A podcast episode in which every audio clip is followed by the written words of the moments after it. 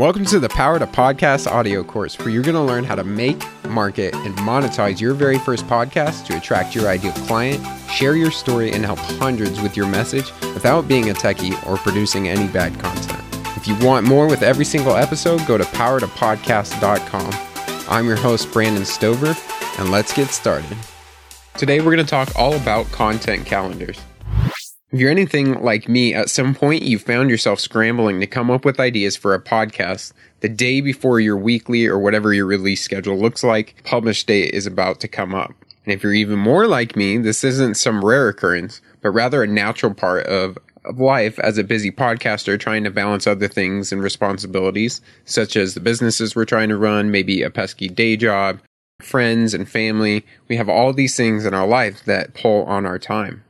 And I think it's safe to say that most of us wouldn't be exactly thrilled when this current state of affairs or problems come up, and we can't see exactly what the solution to this problem may be. Now, if you find yourself nodding along as you're hearing this, you could probably use a content calendar to streamline your podcast production process. The reality is is you are creating a show now and you should think of yourself as a media company. Media companies don't just create content all willy-nilly whenever they want to. They schedule out times on a calendar for production and what the content they're going to be producing that day. So essentially, a podcast con- uh, content calendar is a list of podcast topics. And each topic should include dates for all of your deliverables, as well as the name of the person responsible for those deliverables. This keeps you consistent by making you aware of what's due, what's upcoming, and who's responsible for it.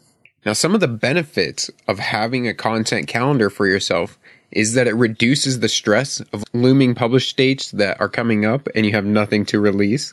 It improves the consistency of your podcast releases, which is huge to you building the trust and momentum with your audience. It gives yourself a reason to think in advance about the content of your episodes and let some ideas start brewing for yourself. Allow yourself some time to curate some ideas like we've been talking about this week. It gives you an established system to break down and analyze your ideas to piece them together into better, more cohesive episodes. So maybe you have several ideas that come up and some of those are overlapping and you can put those into a really nice cohesive episode for yourself. And one of the best benefits of this is you come across as a super awesome podcaster who actually has their stuff together and be the envy of podcasts everywhere.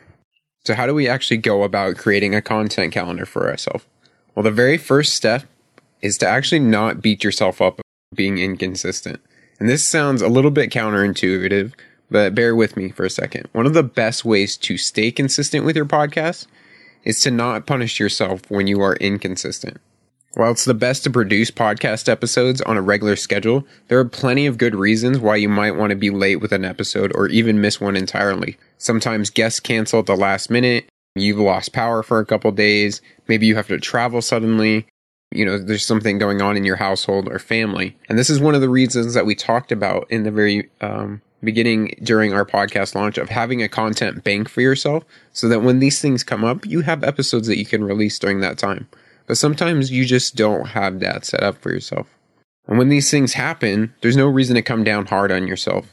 They don't make you a bad host or a poor entrepreneur your listeners are going to understand. And in fact, if you explain why you were late on the very next episode, your flaws and challenges can actually humanize you to your listeners and build a stronger connection to you and them. And it's actually better to publish late or miss an episode entirely than just go outright and quit your podcast. If you allow yourself to become frustrated or stressed because you can't keep up a perfect podcast calendar schedule, then there's a good chance you'll begin to resent podcasting and then you'll not want to do it at all. So the very first step of creating a content calendar is just not to be hard on yourself.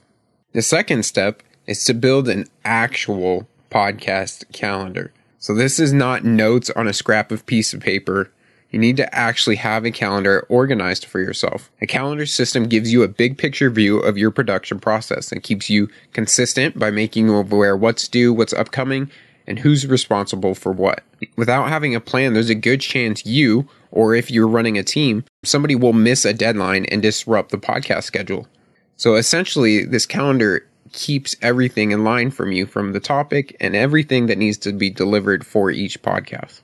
Now, just keep in mind because you have a podcast uh, content calendar doesn't mean that you are bound to it. If something interesting or timely comes up, slot it in earlier. If a pre planned topic no longer makes sense or doesn't add a lot of value, then go ahead and take it out. But at least you already have that time slot scheduled and thought of beforehand.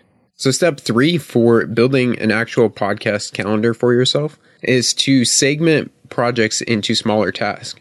So maybe you have a few batches of episodes that are really, really big and you, they seem very daunting. Actually splitting these projects into smaller tasks make them very manageable for yourself. You can also find times when in your busy schedules that only have, you know, 10 or 15 minutes, and maybe that's the perfect time to get a podcast episode out. Or maybe it's nearly quitting time and the only thing you have left to do in your to-do list is a big project. So what do you do? Like most people, you might call it quit and do an early day. No sense in starting a big project late in the day, right? You're not going to make much progress anyway. And we do this because big tasks are daunting. We are we get tired just looking at them, especially when we confront them after we've been working for a while. And it's tempting to worry about them tomorrow, even though they could throw off your podcast schedule. So it's all a lot easier to stay consistent when you break uh, break big projects on your podcast calendar into small, manageable tasks. You know, segment each episode into small chunks. List everything you have to do, no matter how small. And so you might have a list that looks something like doing a preliminary topic research, identify potential interview guests, reach out to those guests, create questions, record the episode, edit the episode, add in the pre roll and mid roll ads, upload the podcast, and then create and schedule a web page, create and schedule an email newsletter, create and schedule social media posts, and follow up with the guests. Now you can see that's a very large list, and when you look at the list altogether, it becomes very daunting.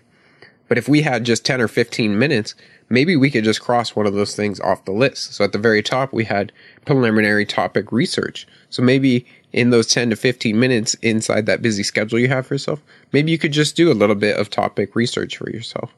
And because we have the, all these broken out, you can do plenty of them in a few spare minutes here and there. This way, you are always um, moving forward consistently with your podcast.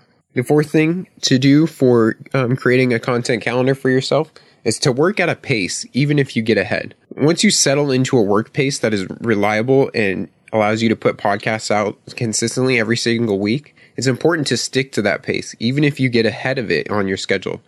You know, if you manage to finish an episode in less time than you planned, don't spend your next, you know, few free hours watching a Netflix show or, you know, scrolling through YouTube. Instead, continue working on that podcast at your comfortable pace. So, what should you be working on next? Well, start completing the tasks for the next episode on your podcast calendar, even if you don't intend to publish it for a few weeks. You don't have to actually record the audio, but little things like emailing potential guests, researching data, or outlining your script can really get you ahead. So look to your calendar as a guide. If you segmented your tasks well, it should be easy to identify things that you could do to keep working. Plus, if you have a good idea of what's coming up in the future episodes, due to working ahead, you can better promote them in earlier episodes. Now, a couple tips for doing this for yourself is fix your inconsistency right away. The worst part about inconsistency with your podcast calendar is that it's easy to tolerate, at least at first. You know, when no one complains after you publish a few days late or fail to produce a hyped up episode, it's easy to assume your listeners don't care. But they do care and they judge you for it. Over time, inconsistency will burden your growth, prevent your fans from truly connecting with your podcast. So if you find yourself being inconsistent, take whatever steps you can to get back on track. Don't let inconsistency become just business as usual. A good rule of thumb is to add at least one uh, new topic at the end of your podcast calendar for every episode you publish. So when you put a episode up to publish on your podcast media host, go ahead and schedule a new topic onto your calendar. So that way you have a very consistent stream of content that is never going to run out. As a recap, today we discussed content calendars and why it's important for you to have one. We also went through the steps to actually create a content calendar for yourself.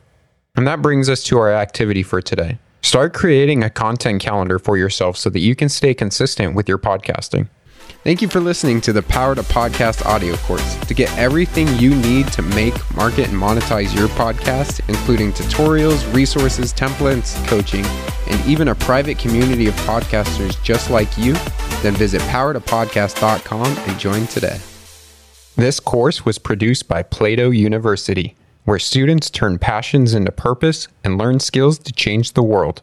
Learn more at plato.university.